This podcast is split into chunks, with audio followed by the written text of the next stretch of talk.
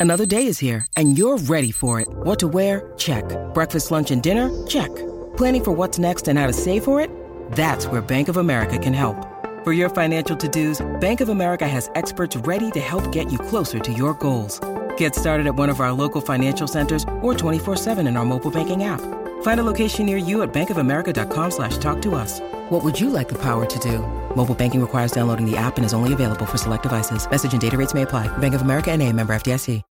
When you need mealtime inspiration, it's worth shopping Kroger, where you'll find over 30,000 mouthwatering choices that excite your inner foodie. And no matter what tasty choice you make, you'll enjoy our everyday low prices, plus extra ways to save, like digital coupons worth over $600 each week. You can also save up to $1 off per gallon at the pump with fuel points. More savings and more inspiring flavors make shopping Kroger worth it every time. Kroger, fresh for everyone. Fuel restrictions apply.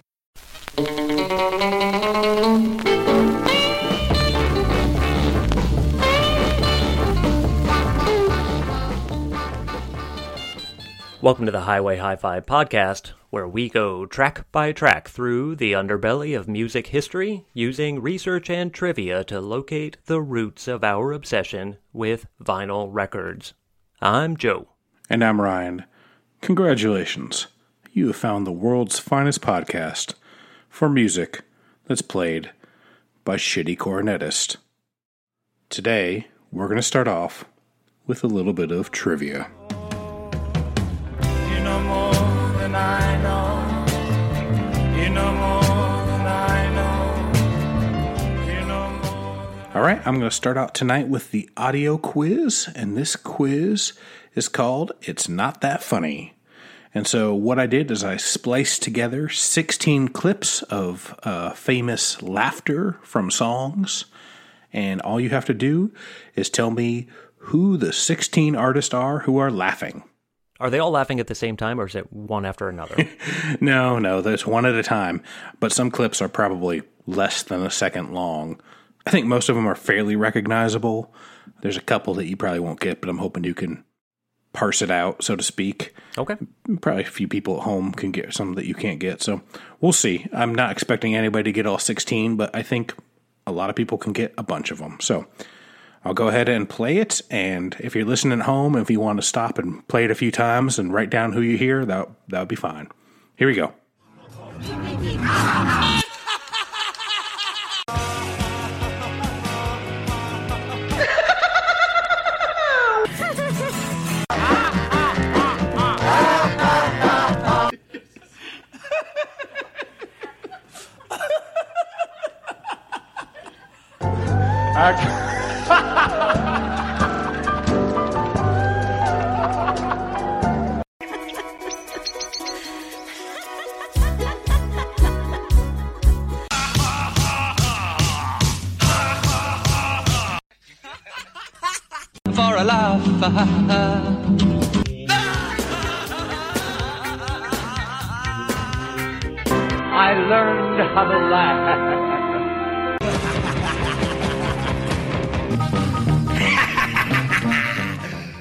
Joe.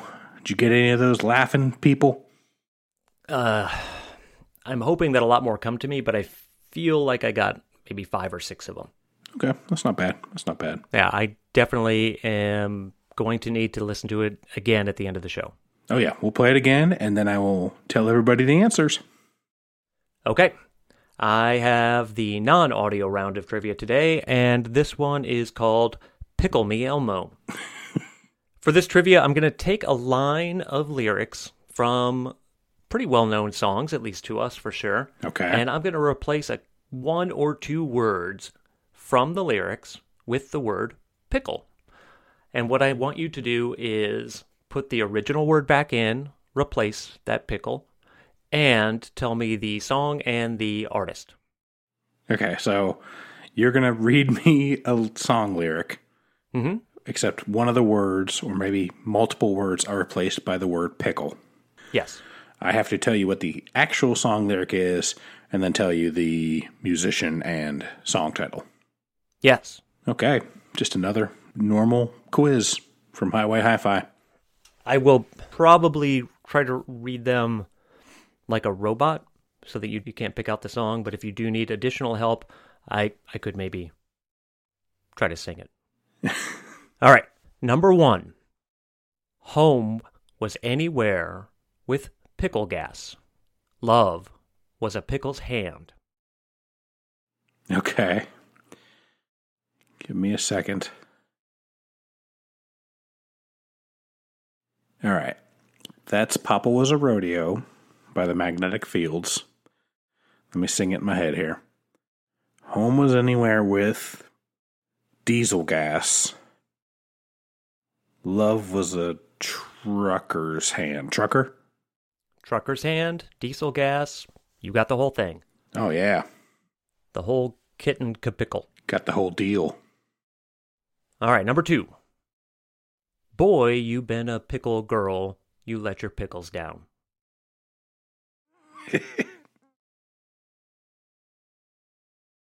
I Am the Walrus by the Beatles. Very good. Boy, you've been a naughty girl. You let your knickers down. Very good. Excellent. That's right. Number three. This is Gherkin Great. I don't make fun of this. What's the big deal? this is very serious. I'm just following your cue, Cumber. I said to Hank Williams, How lonely does it get? Hank Williams hasn't answered yet, but I hear him pickling all night long. Tower of Song by Leonard Cohen. Yes. Said Hank Williams, How lonely does it get? I think he hasn't answered me yet, but I hear him coughing. Coughing. It is very good. All right. Wow, you are you are nailing this. I'm natural. Wonderful. It's in the jar. I don't understand. Number four. Well, I know pickles. Voodoo too. I'm gonna make my pickle available to you.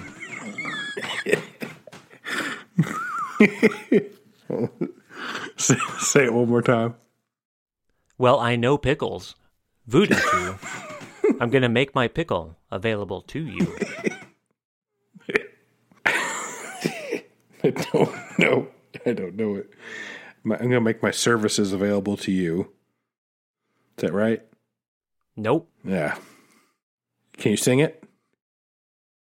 Well, I know pickles. Voodoo too. I'm gonna make my pickle available to you.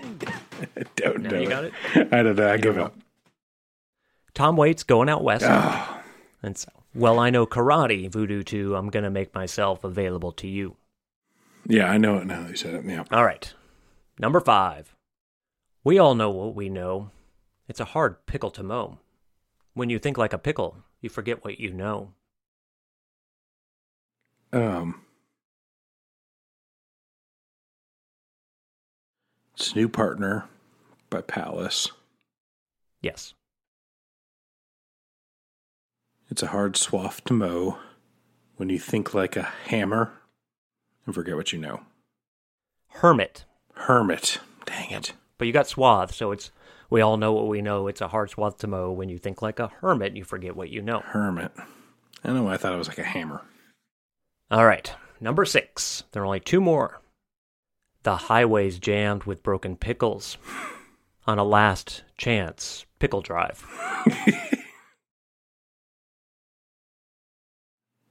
Sing it.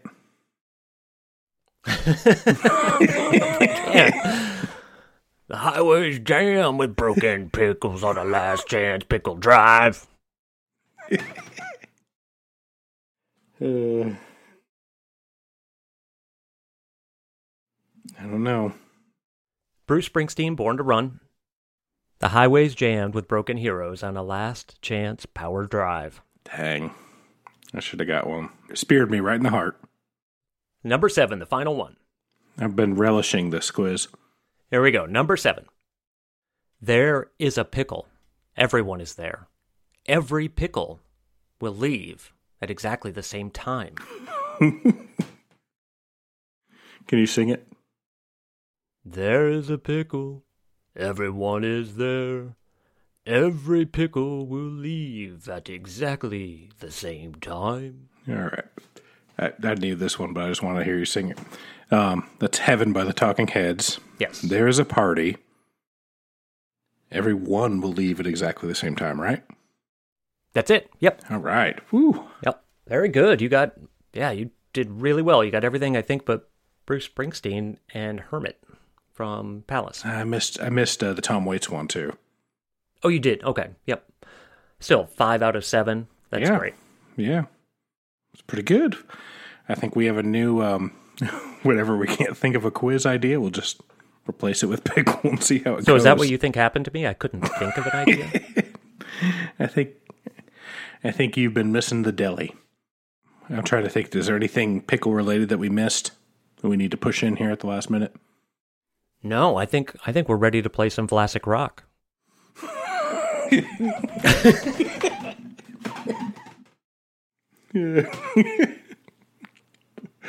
Let's go to the turntable talk. Everybody's talking at me. I don't hear a word they're saying. Only the echoes of my mind. Despite being studied for centuries from philosophical, sociological, psychological, and biological perspectives, there is no one unified theory on the meaning of laughter. A common condition of all cultures, every person is susceptible to these involuntary responses. As Aristotle put it, humans are laughing animals. One factor that most gelotological philosophers and scientists agree upon is that laughter is an essential social tool. Laughter creates connection, expresses emotion, adds conversational context, signals acceptance, creates positive feedback loops, acts as a defense mechanism, and helps to ferret out the weak and embarrass them. In short, laughter is how we bond. It's how we tell others and ourselves that things are going to be okay. Social, emotional, and cognitive regulation a primitive means to deal with our unpredictable, inconsistent, and intense existence. 1900s French philosopher Henri Bergson wrote that laughter was a collective apparatus that causes a separation from logic and emotion, which allows society to intellectually adapt to situations, balance moral quandaries, and correct eccentric behavior. Of course, not too many people are worried about where laughter comes from or what it does. We just know that videos of men sustaining testicular injuries are never not funny. All this begs the question what do you get when you cross a joke and a rhetorical question? In the 1920s, an answer to that might have been the laughing record fad. 78s featuring uncontrollable cackling took hold of the culture, causing a sort of mass hysteria in the sitting rooms around the world. It was a regular pole sitter laughageddon. Inexplicably, millions of people could not get enough of songs that were interrupted with the wild pre recorded howls and snorts flatulating from their Victrola phonograph machines. The bizarre novelty record phenomenon had a long lasting impact in both humanizing the nascent technology and laying the groundwork for embedded laugh tracks to assist audiences with remembering the hilarity they were witnessing. In this episode, we chuckle, chortle, snicker, titter, giggle, and guffaw our way through the bust your gut history of laughing records.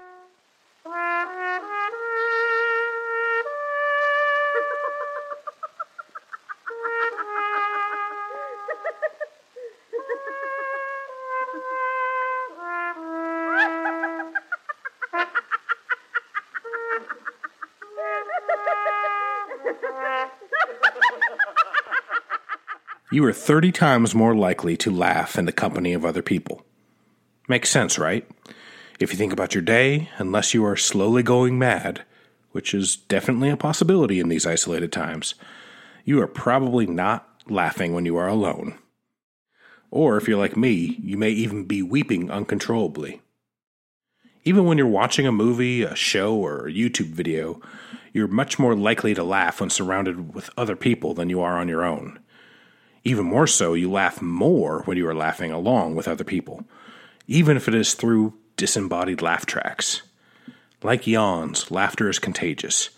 People have always known this, which might explain the invention of the laughing record. Song and laughter have long skipped mirthfully hand in hand.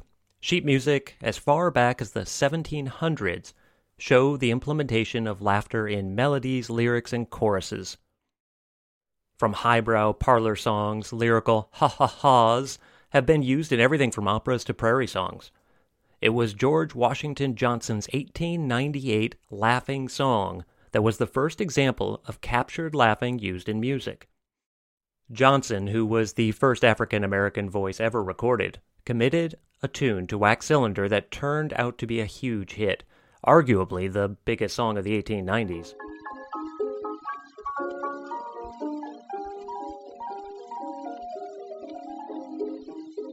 They said his mother was a princess, his father was a prince, and it's been the apple of their eye, they had not been a coin. But he'll be the king of that stern, sweet by and by. That's what I heard them say, it why I laughed until I cried, and then I laughed. I got Daddy out from there.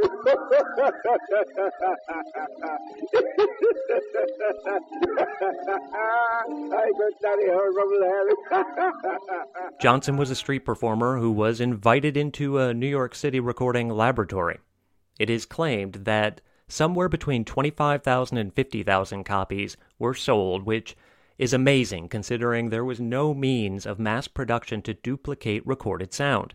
This means Johnson had to repeatedly sing the song into a recording horn, creating perhaps four or five copies at a time in order to build up stock. He would record the song up to 50 times a session. No joke. The Laughing Song and its unfortunately named companion piece, The Whistlin' Coon, were used for phonograph demonstrations and became one of the first hits in the newly forming industry. Despite this huge dedication to producing records, as soon as the record companies figured out a way to make copies from one or two masters, his services were no longer needed and the label dropped him. Of course, there were no royalties for artists at the time, and Johnson, a unique talent and a pioneer of the industry, fell into poverty and died alone in a tenement. The success of the Laughing Song had two major impacts. The first was a bevy of melodic giggling imitators, and by imitation we mean outright theft. Sometimes they would add a little skit, but often it was just an exact version of the song. Gramophone Company's Bert Shepard stole the song almost note for note and made a ton of cash with his blatant appropriation. A bigger hit was The Laughing Policeman by Charles Penrose under the pseudonym Charles Jolly. He stole the music, but had the idea to recast the premise of the song to a story about a happy go lucky policeman who chuckles away as he arrests various vagrants. People, especially British people, ate it up to the point where coin operated laughing policemen started popping up around various amusement parks, probably to scare off any hobos like anti loitering scarecrows. I know a fat old policeman, he's always on our street. A fat and jolly red-faced man, he really is a treat. He's too kind for a policeman, he's never known to frown. And everybody says he is the happiest man in town.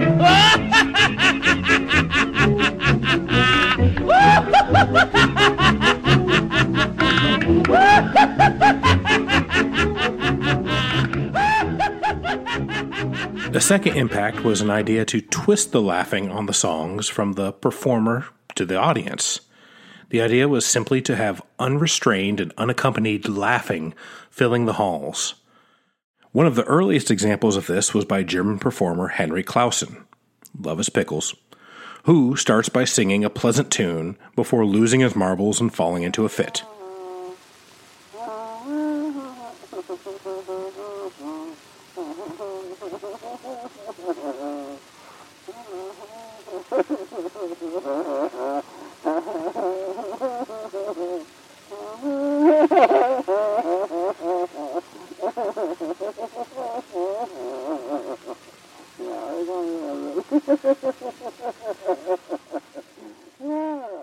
Clausen was the inspiration for German label Becker Records to try a similar auditory anecdote in 1920.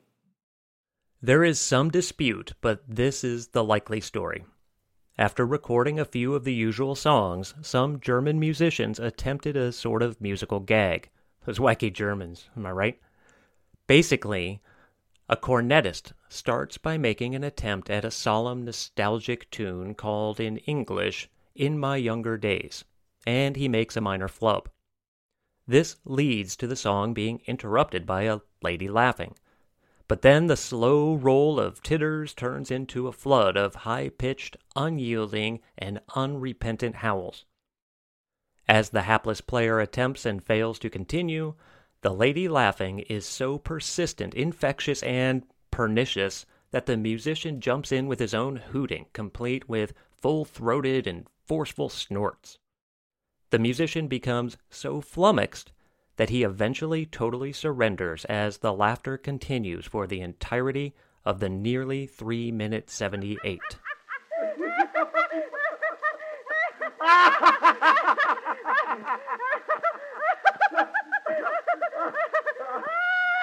Ha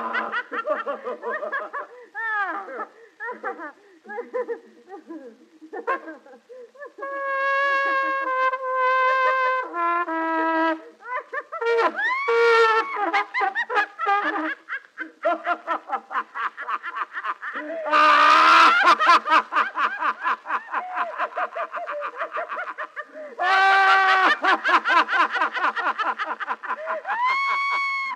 There were no credits on the actual record, which makes for a muddled history.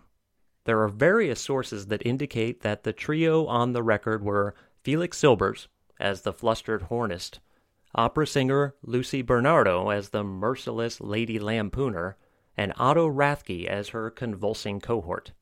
However, Ian Nagoski, the founder of Canary Records, who recently put out the primary source for this episode, a collection of recordings called A Better Cure A Brief History of the OKeh Laughing Record and Its Progeny, 1904 to 1946, writes that a recent consensus was reached that the performer was Bavarian comedian and actor Karl Valentin.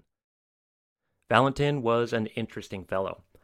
Dubbed the German Charlie Chaplin, he collaborated with Bertolt Brecht and is often associated with the Dada movement and social expressionism. His work as a comedian, cabaret performer, clown, author, and film producer often focused on gallows humor, absurdism, and linguistic anarchy. The female voice on the record is attributed to his regular female partner, Liesl Karlstadt. Their collaboration was one of the most prolific of the Weimar interwar era, but ended in 1935 when Valentin's Panopticon Folkloric Surrealist Museum, which sounds amazing, financially ruined him, and Karlstadt had a nervous breakdown. That part, not so amazing. It's strange because there's multiple sources and they all seem very definitive on who recorded the song. And so it was hard to to know. I mean, sources like the Library of Congress, but it, it's hard to know. And, and, there's evidence to the contrary, like the Felix uh, Silbers guy mm-hmm. was apparently a really like well regarded, well known cornet player, and it doesn't seem likely that he would have drove from wherever he was to a different city to record this novelty record. So it's hard to know. Everywhere I looked would talk about a specific person doing it, and then in the comments there was always at least one person that said, "No, it's this," and they were very sure of themselves. But it just seems like there's so many so many options and nobody seems to be really positive. It was, you know, a hundred years ago. Released in Germany in 1920 as the original Lachaufnahme, or original laugh recording, the song was a surprise hit. Some advertisements have the song listed with a subtitle of Die Missglückte Jugendzeit, or The Misfortunes of Youth.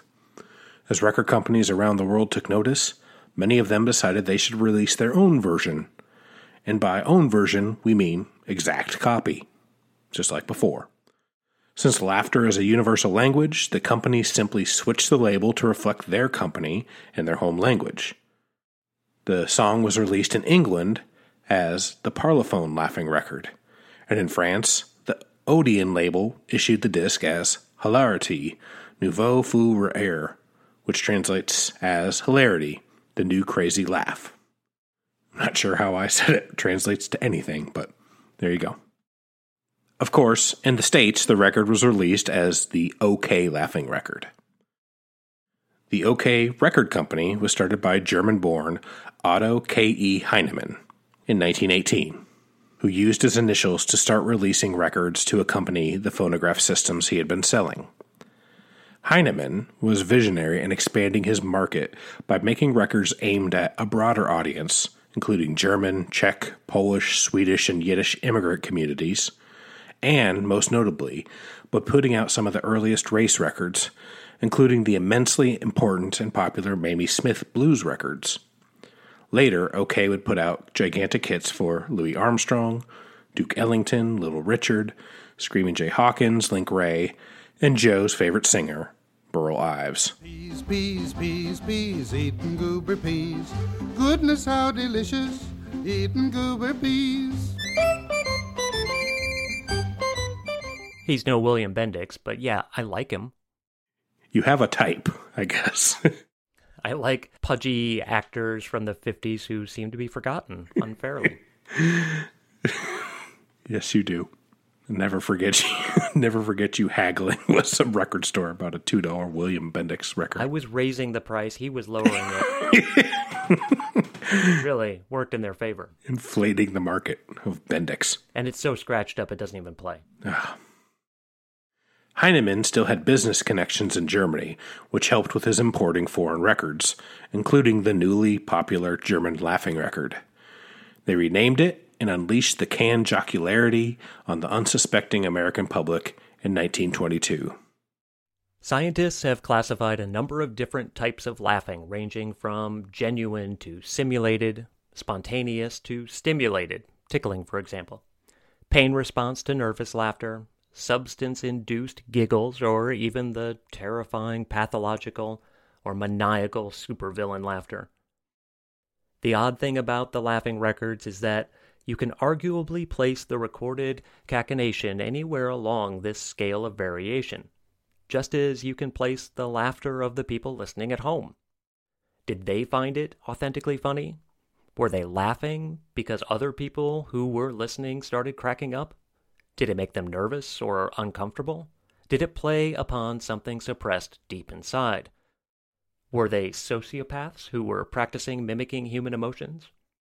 Whatever the reason people were buying or listening to the OKeh record, it worked.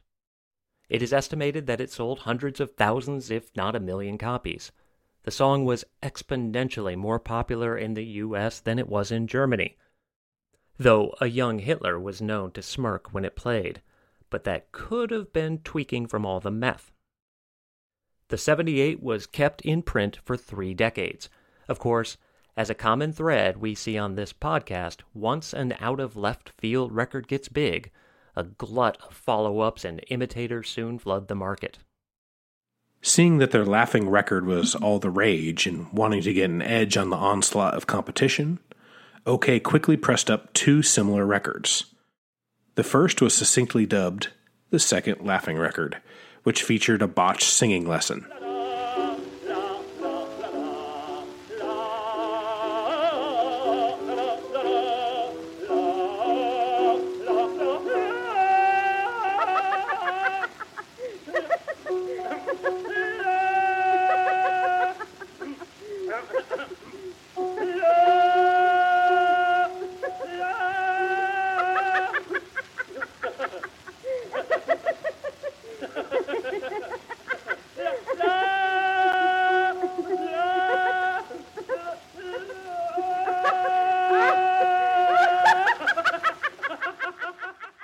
Second was called the OKeh Laughing Dance Record, performed by the Rega Dance Orchestra, which also backed up Mamie Smith on some of her records. It was recorded just months after the release of the original. The band plays throughout, making it a little less hysterical than the Laughing record, but also a little less demonic.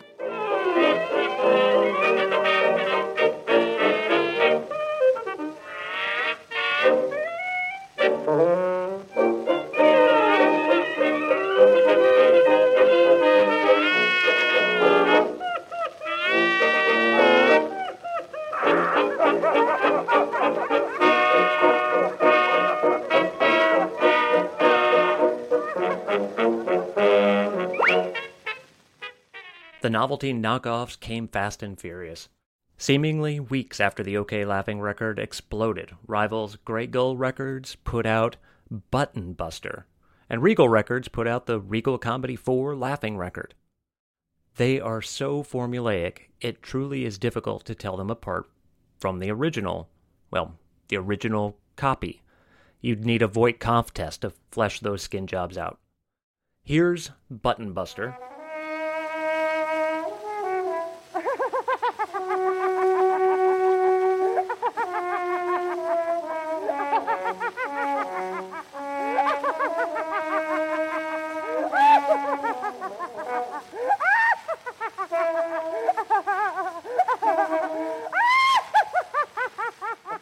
Gennett and Cameo Records tried using emerging stars as bait with their Laughing record, featuring up and comers Al H. Weston and Irene Young losing it to an ill fated saxophone rendition. The cameo version was appropriately titled Laugh and the World Laughs With You.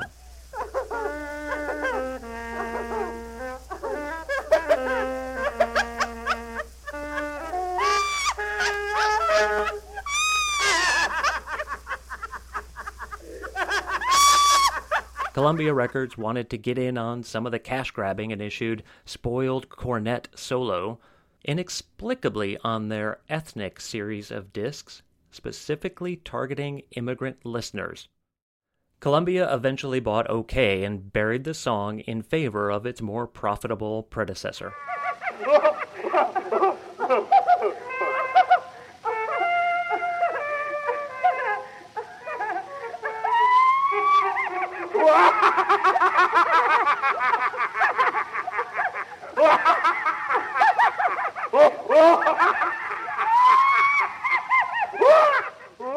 As these laughing records were incredibly easy to make, more and more unlicensed remakes popped up and an odd subgenre was born.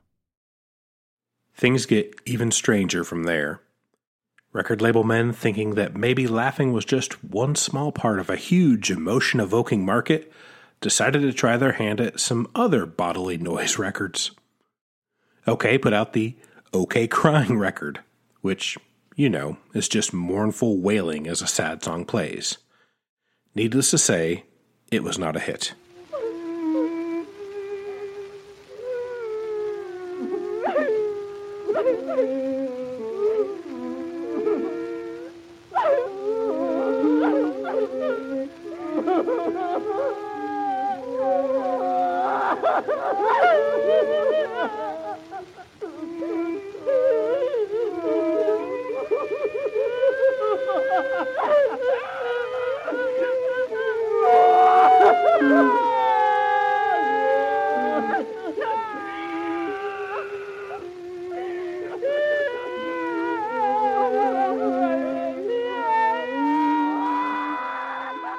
Even weirder is that other record labels followed this sorrowful trend off the cliff, as evidenced by Pathé Actuelle label's 1924 Sobbing record. Still not a hit. Apparently, the folks in the 1920s were not ready for emo music. That didn't hit until the Depression. Neither did that joke. Even crazier was the B side of the Sobbing record, which um, is just called contagious coughing. It did not spread. Spanish flu survivors weren't nostalgic yet. Spring, which come in, whispers thrill us both and sing of love unspeakable that is to be. Oh, me, oh,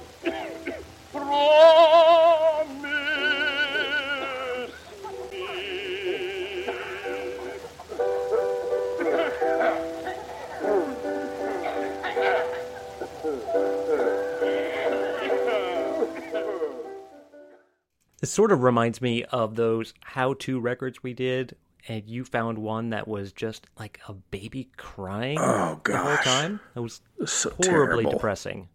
I mean, I, I bought it, but it was horribly depressing. I wish I could have kind of been in the room when they were deciding, like, okay, this laughing record's exploding. What else do people do that we can imitate? Hey, boss, knuckle crackers?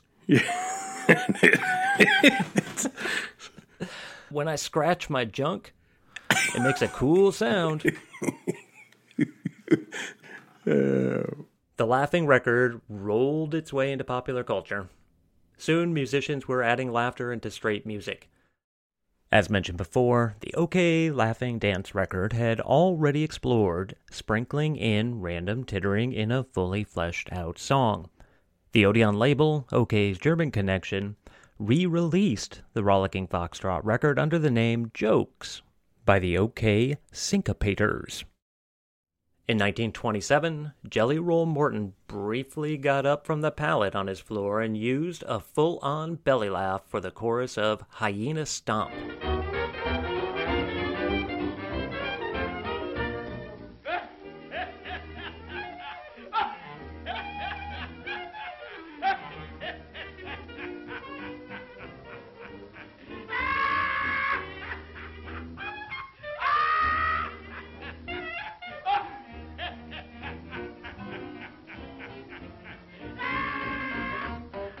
In 1933, Louis Armstrong issued Laughing Louie with his trademark joviality added to the swinging tune and lots of dialogue. Swing out. I want to check this little number about Laughing Louie, Laughing Louie. Look out there, gate. Laughing Louie.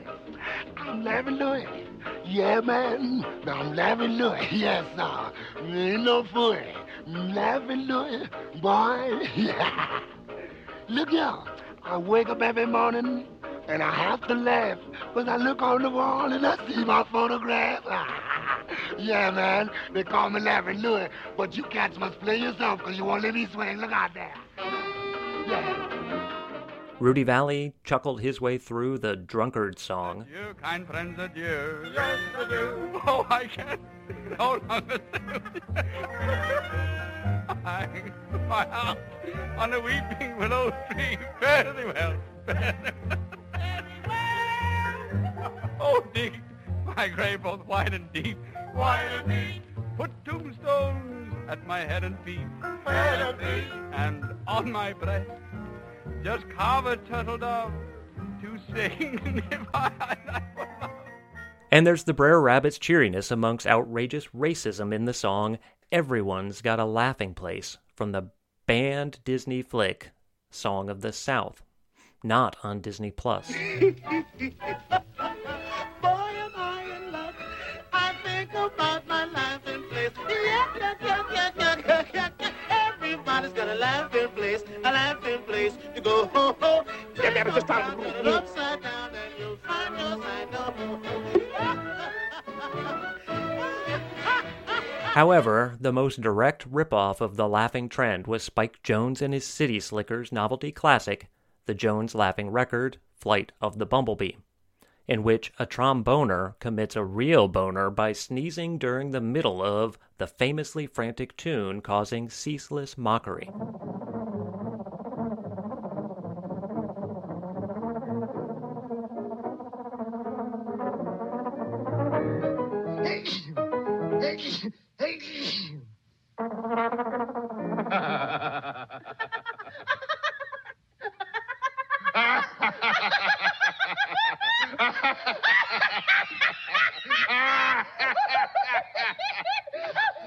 Up to the 60s, the idea was recycled, with none better than Yodeling Shorty's The Crazy Laughin' Blues. early with lots of things to do. When all at once you got to meet these crazy laughing blues.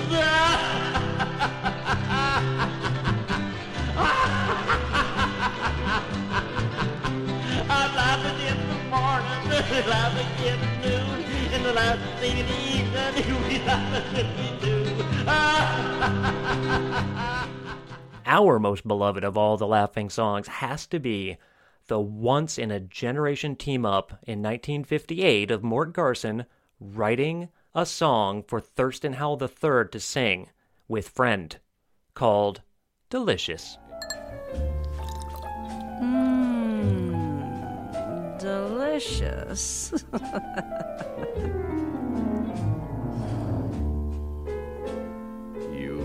like it? Mmm,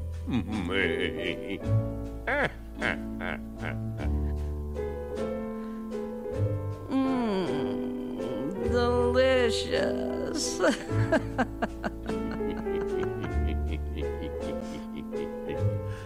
I like it too. yes, I do like it. delicious.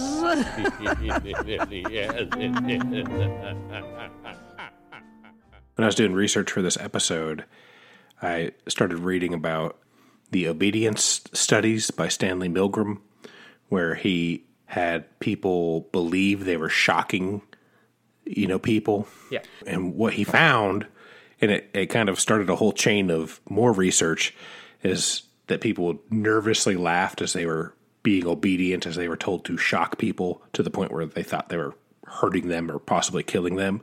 People just laugh, just this nervous laughter. That song, Delicious, that is the sound of nervous laughter as you are shocking somebody. Like, it's the perfect sound for that. The original OKeh Laughing record has had impressive longevity. It was regularly featured by Dr. Demento on his weekly radio show. Humorist Jean Shepherd, who is the guy whose short stories turned into the Christmas Story movie, would also play the song during his radio airtime. In 1955, Golden Age animator Tex Avery used the song for his short, Shh, which imagines an uptight bongo player, tired of being surrounded by horn tootin' musicians, checking into a quiet mountain spa for some psychiatrist prescribed R&R, only to be placed next door to a hapless, squealing cornetist and their guffawing partner. He attempts to use written notes, buckets of water, a baseball bat, explosive devices, cannons, and a falling safe to curb their enthusiasm. Probably ordering everything from the Acme Company. You can guess how that ended.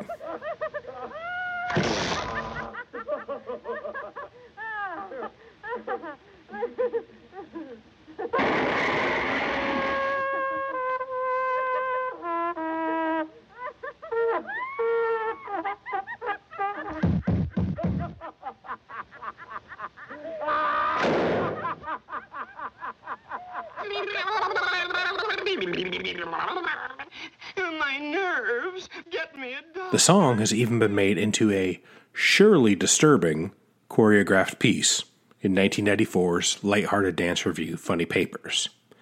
Its reign of knee slapping terror apparently has no end. The rise of the laughing record and the general use of pre recorded frivolity in musicals and performance numbers has had a huge cultural impact. First, the absurdity of hearing a machine laugh was something very new, as phonograph machines and radios were still very young technology. This bizarre subgenre helped to soften the uncanny valley that the public was experiencing. Jacob Smith, author of Vocal Tracks, summarizes this effect saying, Laughter served as a kind of suture between the rigid and the flexible, the social and the individual, the mechanical and the human. The invitation of infectious laughter in the listener would work to remove anxiety about interacting with a machine, making the phonographic apparatus appear more human. The ability of a mechanical recording to crack up helps it to emanate a sense of authentic presence and humanity. Love your turntable, but don't love your turntable. And beyond this connection, just the popularity of the tune came at a critical time for the burgeoning industry. Despite phonograph manufacturers pushing highbrow operatic records and ads, it was the popular music that moved units. One company, Victor, produced three times as much shellac with popular tunes than operatic or classical songs, making the fun novelty records a key factor in the success and spread of phonograph technology. The I Can Has Cheeseburger viral meme esque word of mouth was key in disseminating the unrestrained joy contained in these strange recordings. Additionally, the Laughing Record and similar discs were, in effect, the world's first laugh track. As Library of Congress Cary O'Dell called it, laughter as airborne contagion, timely, that encourages the audience to let their guard down and join in, possibly in spite of themselves. This idea was critical to comedy records in giving some authenticity to the performance, and later pre recorded canned laughter was long a staple of sitcoms, assisting the viewers at home to feel a little closer with their television families and giving gentle nudges about when to let one loose. Audiences found themselves feeling less like they were sitting on the outside looking in and more like they were there as an active participant. Finally, the record was an ode to an experience that is universal to the human condition random, horribly timed, and uncontrollable fits of merriment. As we've experienced in our own day to day life and have seen on live television so many times. Carol Burnett, the cast of SNL, and news anchors, just to name a few. And some this century. Or maybe, most famously in the realm of pop music, is Elvis's maniacal version of Are You Lonesome Tonight? The world's a stage and each must play a part.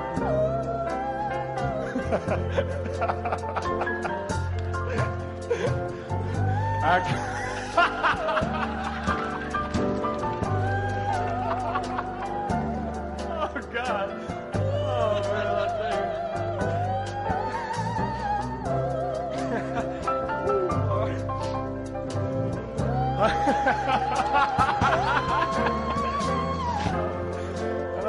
Die. There's a pretty good episode of the podcast, Revisionist History, on Elvis's propensity for uncontrollable, bowel evacuating laughter that seems only partially caused by the pills crushed into his fried peanut butter banana sandwiches. When you are in the throes of it, running out of breath, turning red, eyes watering, it is like it will never end. It can feel tremendous to be so out of control. O'Dell suggests that this capturing of spontaneous gaiety by the laughing record gave it some power as rebellious, disturbing, or even inappropriate. The calming effects of laughter have permeated broader aspects of life as rich people now regularly engage in laughter yoga, laughing therapy, and sometimes joining laughter cults. So now they can feel included in all the laughter that is usually at them. And so the OKeh Laughing record floats out there in the cultural space as a weird reminder of our humanity and how art can so easily play upon our nature. And though laughter often seems so arbitrary, inane, and unproductive, it turns out that a great deal of meaning can be transmitted through this uproarious vehicle.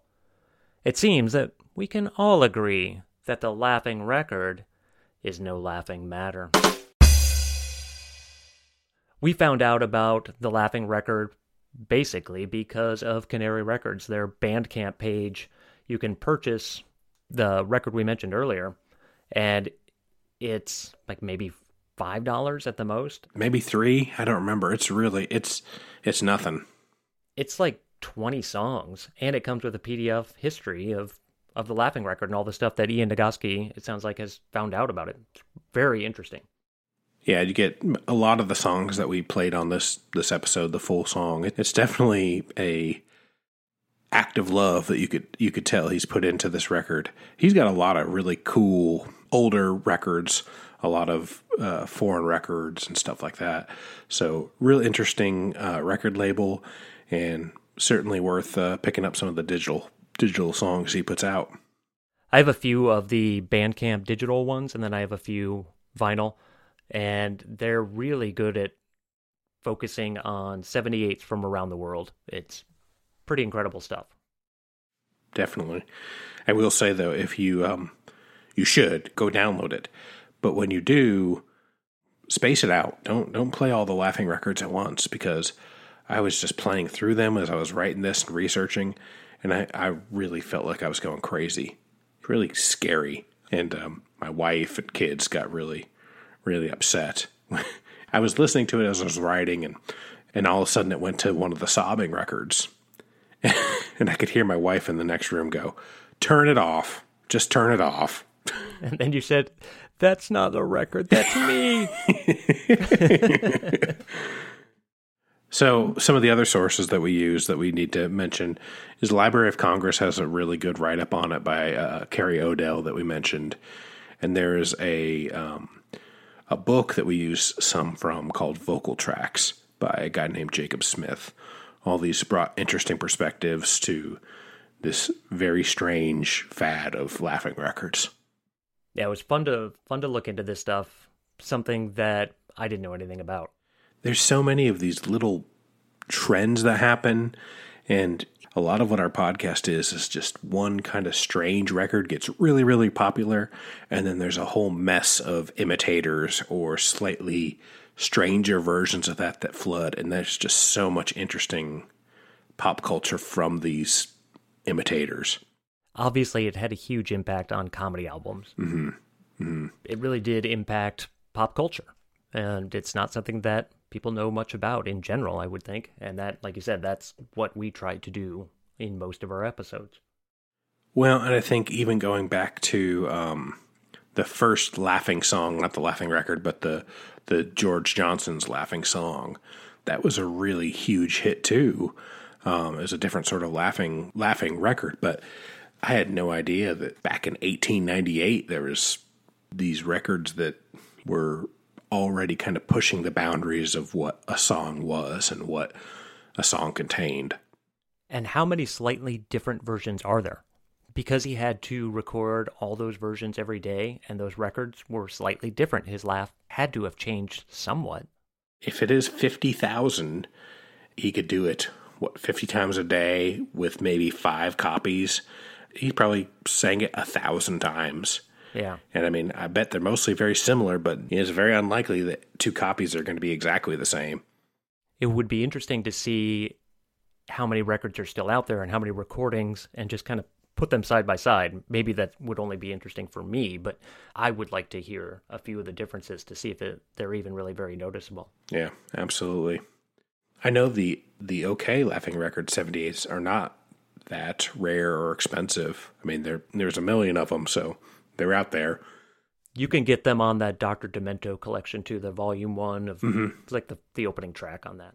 But if you have a 78 player, like I was looking, I think there's there's copies for for ten dollars. I mean, I don't know how well they play, but I think the issue with that, and I used to collect 78s, is having them shipped. You want to find them. They're too fragile to ship. You'd be very you'll be very lucky to get one that doesn't crack. If they crack, you can glue them back together and they'll play pretty well. But I would I always worried about shipping. you can't you can't ship 78s. I thought you could pack them really well. You can, but they're so fragile that if it isn't perfectly packed, it's going to be a mess. Gotcha. All that to say is they're out there. You know, they're not. It's not the Yeah. rarest record. If you want to have a party and throw on the laughing record, which you know maybe that's what people were thinking. Like, hey, I'm gonna have a party. I need to jumpstart it. I throw this baby on. By three minutes, everybody's laughing up, cracking up, having a good time. I'm not charming, but this record is.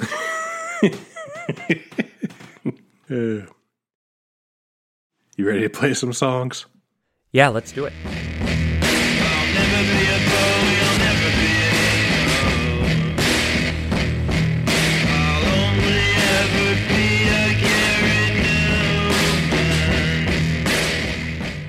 First song, uh, appropriately titled, is After Laughter Comes Tears by Wendy Rene.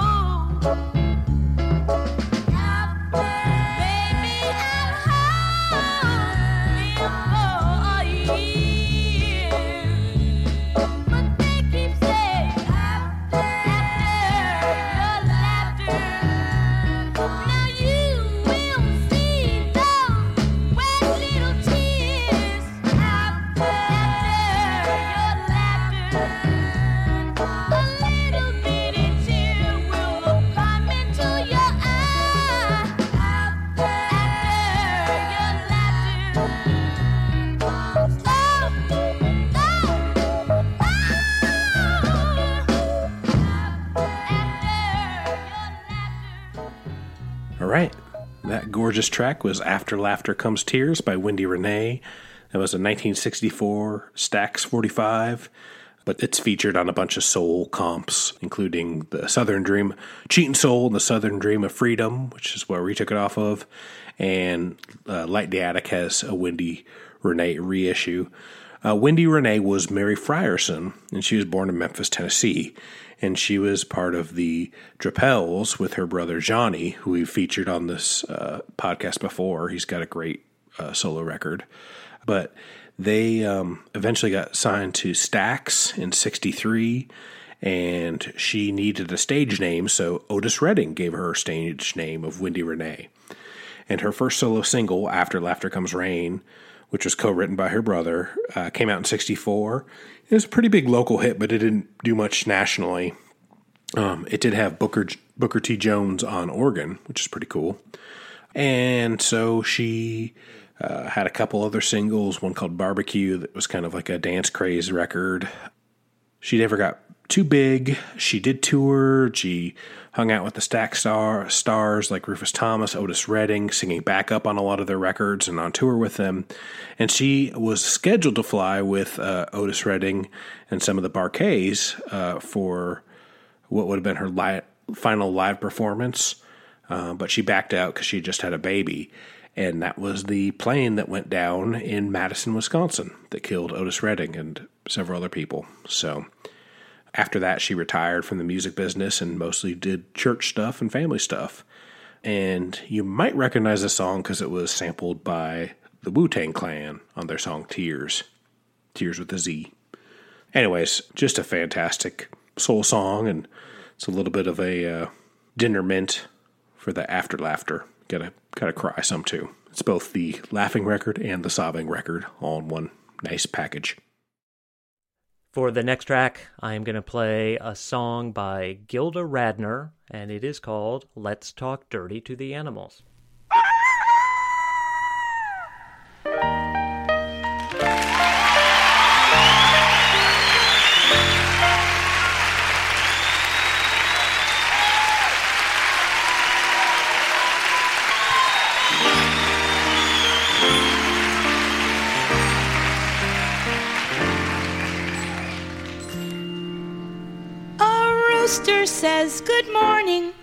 With a cock-a-doodle doo.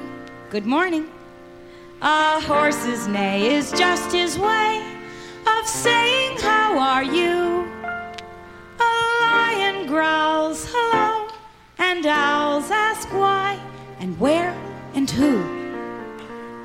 May I suggest you get undressed and show them your wazoo? Oh, the animals, the animals. Let's talk dirty to the animals. Fuck you, Mr. Bunny. Eat shit, Mr. Bear. If they don't love it, they can shove it. Frankly, I don't care. The animals, the animals. Let's talk dirty to the animals up yours, Mr. Hippo. Piss off, Mr. Fox. Go tell a chicken, suck my dick and give him chicken pox. Oh. The animals, the animals. Let's talk dirty to the animals from birds in the treetops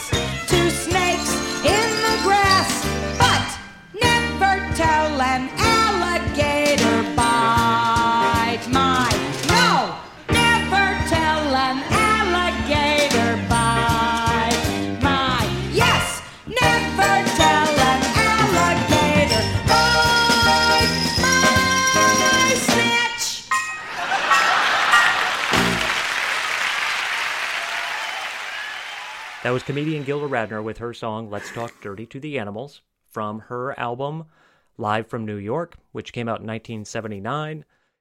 I don't really have a whole lot to say about Gilda Radner. I think most people listening probably know who she was. She was the first cast member that signed up for to be on Saturday Night Live in 1975, and she was there till 1980. And she had a huge Broadway one woman show called Gilda Live, I believe. And it was there that she would be able to play some of her material that was uh, not really good for TV, as you as you just heard. This song generally led off the whole show, which is kind of a, a fun way to lead off a concert, I would think. It's just a song that always makes me laugh. I think it's really funny.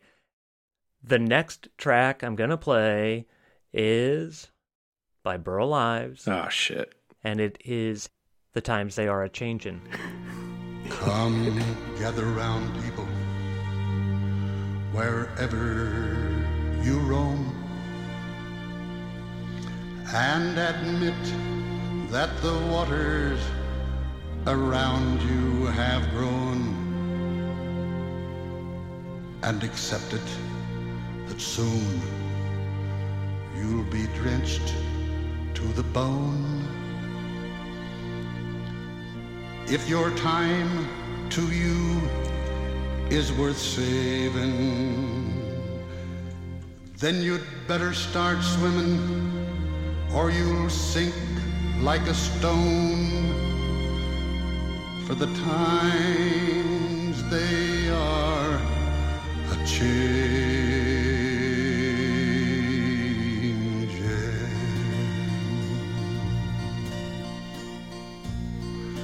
writers and critics who prophesy with your pens and keep your eyes wide. The chance won't come again. And don't speak too soon, for the wheel is still in spin. And there's no telling who that it's naming. For the loser now will be later to win. For the times they are a changing.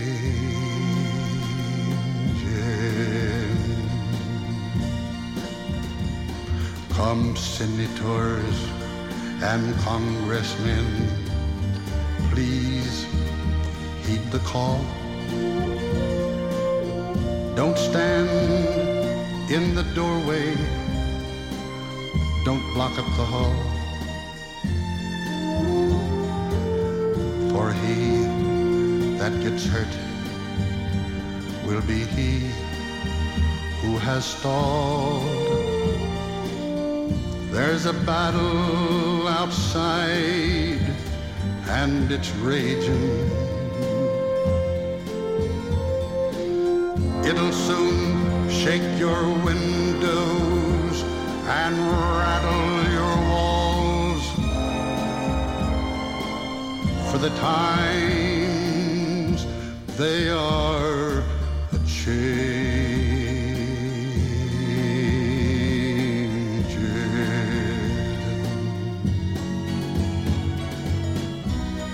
Come mothers and fathers throughout the land and don't criticize what you can't understand. Your sons and your daughters are beyond your command. Your old road is rapidly aging. Get out of the new one. If you can't lend your hand for the times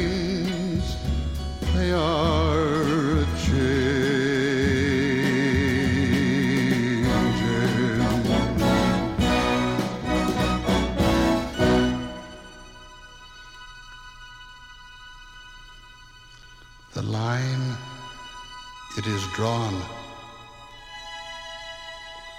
The curse is cast. The slow one now will later be fast. And as the present now will later be past, the order is rapidly fading. And the first one now will later be last. For the times they are a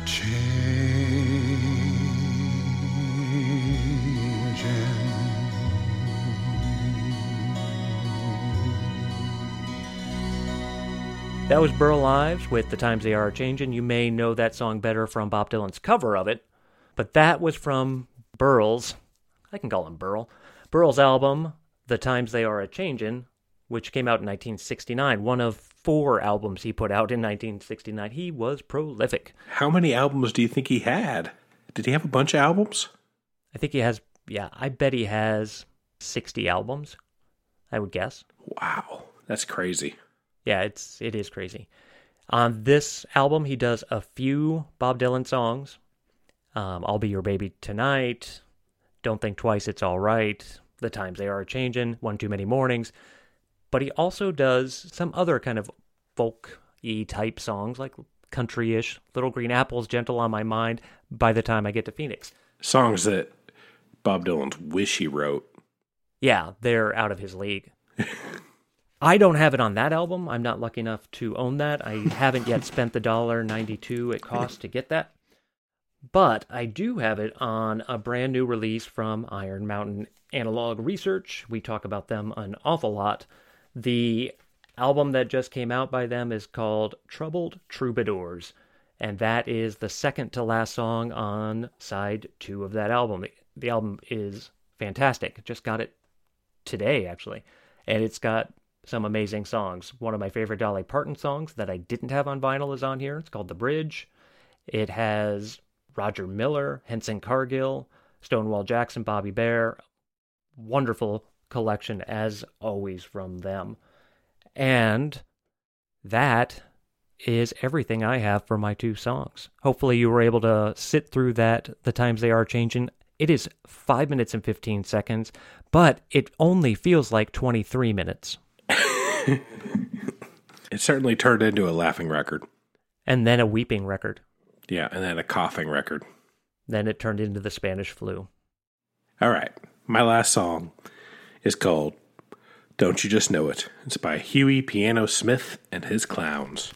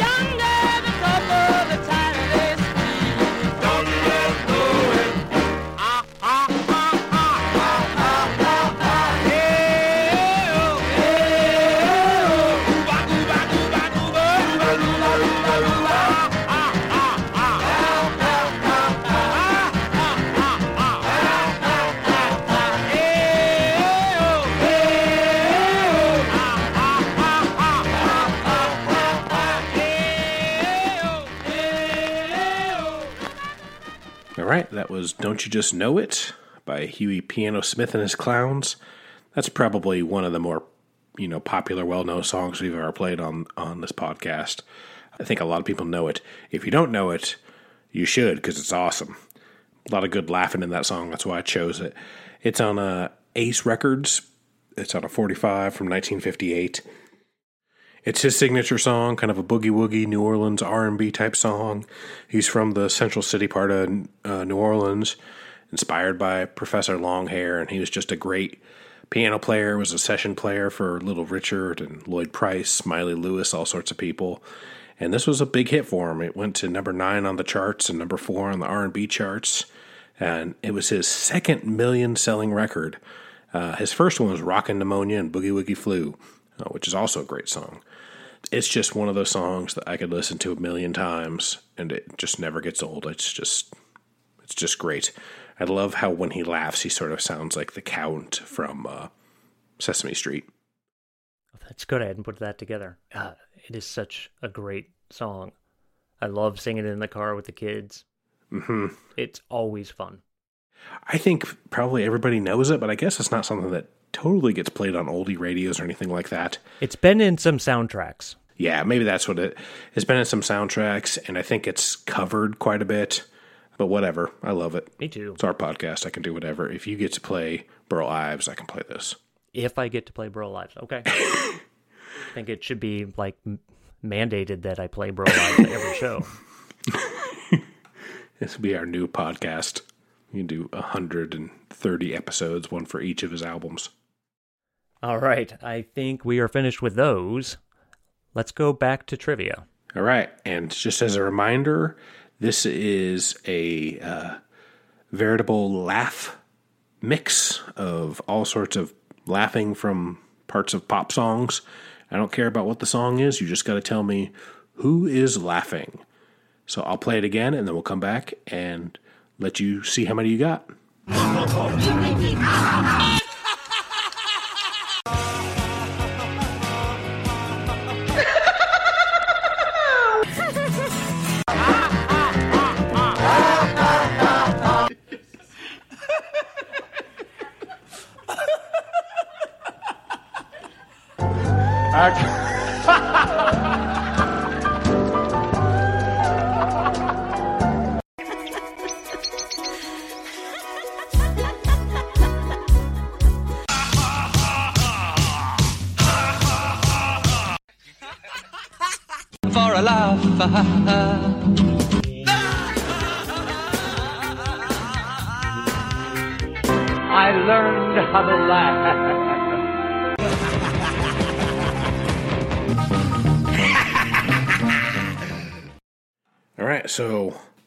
Start naming who you got. All right, the Beatles, Correct. I'm the walrus. Elvis, Elvis was in there. Yep. Michael Stipe, No. The Ventures, Uh, close. Wipeout, The Safaris. Safaris. Thank you. Yeah. Sorry. Pretty much right.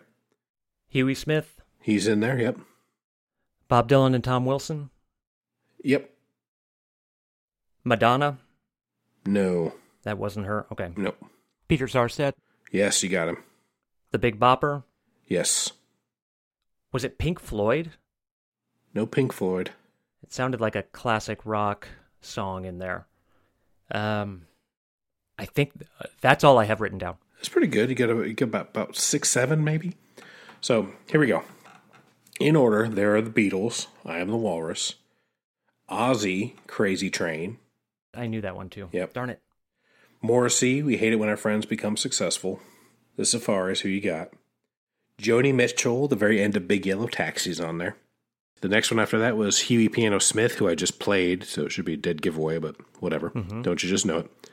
Then you got it is Bob Dylan with Tom Wilson laughing uh, at the start of Bob Dylan's 115th Dream. And then the one after that was another one we uh, talk about in the Turntable Talk, Lonesome Tonight by Elvis. This next one was the hardest one. I don't know if anybody would out there got it, but I thought maybe you could get it by the voice, but that was Kate Bush Oh, okay. from a song called Aerial. And then there was Devo, Peekaboo. I'm surprised you didn't get this one. David Bowie with Andy Warhol. Okay. Should have gotten a lot of them. And then you got Peter. Um, how do you say his name? Start. Sarstedt. Yeah, that guy. Where do you go, my lovely? It's just amazing song. Okay, and that was Prince. Okay. Super Califragilis from the Black Album. And then I can't believe you didn't get this. I feel like maybe you just didn't write it down. Liberace. Okay. You Don't Bring Me Flowers. Yep. One of my favorite songs. The old Prince Liberace one two punch. Quite the tandem. Sexual volcano right there. Then Sex Pistols Anarchy in the UK. Should have gotten that too. I didn't even hear that one. And then you got Big Bopper Chantilly Lace. It's hard. As people at home know, uh, if you just hear it twice, it's it's difficult. So, yeah, not meant to be easy. This isn't a game, Joe. Not a laughing matter. Anyways, we'll see. Let us know how you did at home. Let us know if you beat Joe's score. I hope you did. I'm sure you did. Should have done, should have been able to do that. Yep. All right. Well, that's it for us. As always, we want to say thank you to our podcast network, Pantheon. Uh, they provide us a lot of support and just a great network of different sorts of music podcasts, all sorts of range of different topics. So, you know, if you like our show, try out some other shows. Um, you may find some really great content, really great music you didn't know about, and a lot of entertaining stuff. So, Pantheon Podcast, I think it's pantheonpodcast.com would be the website, or you can just just Google it and you'll find them for sure. Yeah, there are like 30 music podcasts on there, maybe more now. Yeah, they keep they keep adding them and you know really interesting cool stuff. Contact us on social media too. We're on Twitter and Instagram. Our handle on both of those is Highway Hi-Fi Pod. You can find us on Facebook, and you can email us whenever you'd like, anytime you need a laugh. Or a cry. Or a cough. Our email address is highwayhighfipodcast at gmail.com. Yeah, we've gotten a few emails in the past couple weeks, which is just awesome. Really nice. People just being really pleasant and saying they liked this episode. Somebody mentioned the ska episode; they really liked that, and gave us some good recommendations for later era ska that is in the uh, same spirit as original ska.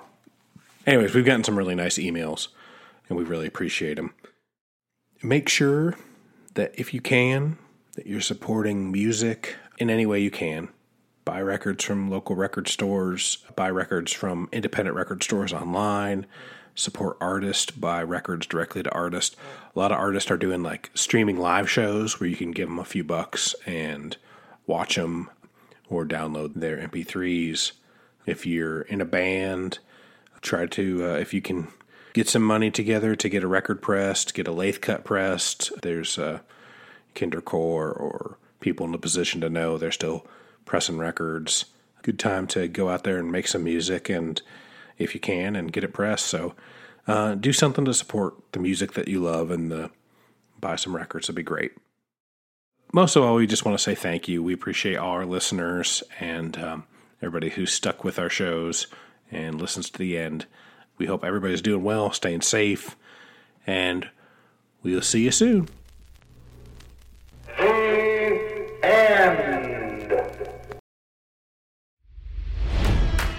It's NFL draft season, and that means it's time to start thinking about fantasy football. FantasyPoints.com features industry leading experts and prognosticators using proprietary hand charted data to help you score more fantasy points. FantasyPoints.com is the place to go for whatever kind of fantasy football you play. Whether you play fantasy football, daily fantasy sports, or do a little bit of everything, Fantasy Points has the meticulously researched content to guide you to victory. And why wait for the fall? Fantasy Points also covers the new spring football league, the UFL. Join the guru, John Hansen, Scott Barrett, Joe Dolan, and other massive names in the fantasy football universe with an exclusive offer. Use code Pantheon for 15% off any fantasy points package, including the all in package, with access to every article, tool, and data nugget that Fantasy Points has to offer. That's fantasypoints.com and code Pantheon for 15% off at Fantasy Points. Fantasypoints.com. Code Pantheon. Score more fantasy points.